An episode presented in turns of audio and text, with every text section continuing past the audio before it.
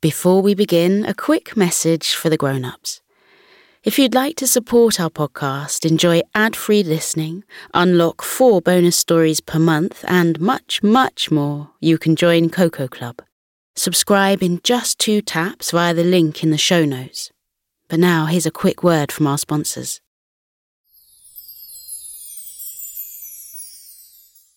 Hey, Abbe here. You can listen to this episode in full by joining the Koko Club today.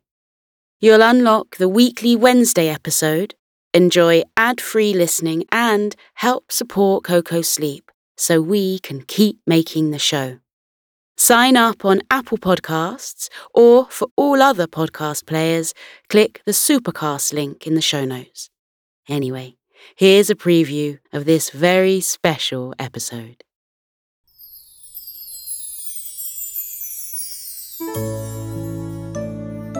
One bright, sunny afternoon in May, two dogs were sprawled across the grass in the park with their owners. One of the dogs was a beautiful golden retriever called Hector. The other was a warm hearted cocker spaniel called Sunny, who happened to be his best friend. Hector and Sunny's owners had been eating fish and chips on a park bench, and Hector and Sunny had been happy to snaffle a chip or two. It was the perfect day. There was not a cloud in the sky.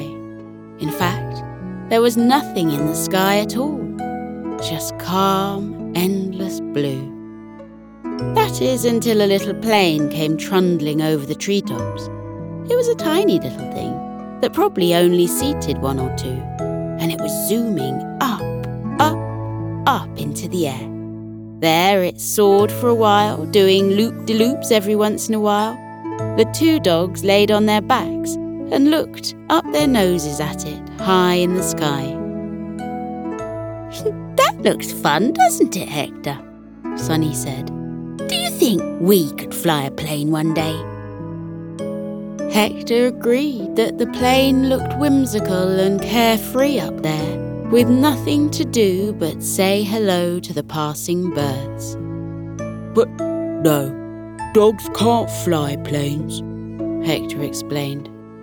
Our paws are too big to push the buttons, and our legs wouldn't reach the pedals. It's a shame. I would look dashing in a pilot hat. Sunny giggled. I guess we'll just wait until they make dog planes then. Sunny said.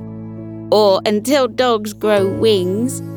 Then we could fly through the air like birds. Hector smiled, imagining himself with a huge pair of white feathery wings and a pilot hat. In a few moments, he realized that the plane had stopped its loop the loops in the sky, and the leaves had stopped waving lazily in the light breeze and their owner's chattering had stopped too.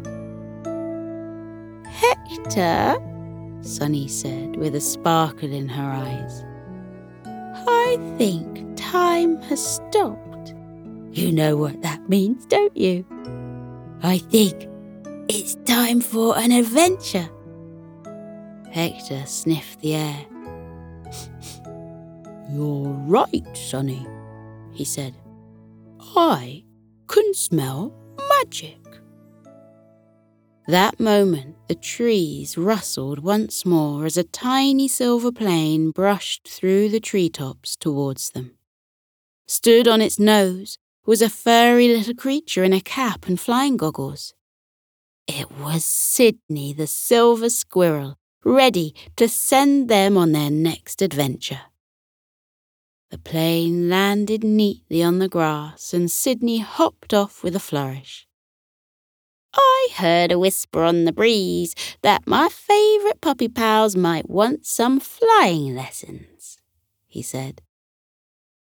Hector wagged his tail with excitement, and Sunny did a little tap dance. You'll teach us to fly a plane, she said. Sydney shook his head and chuckled, answering that no, Sydney wouldn't be teaching them to fly. That would be Flappy Jack.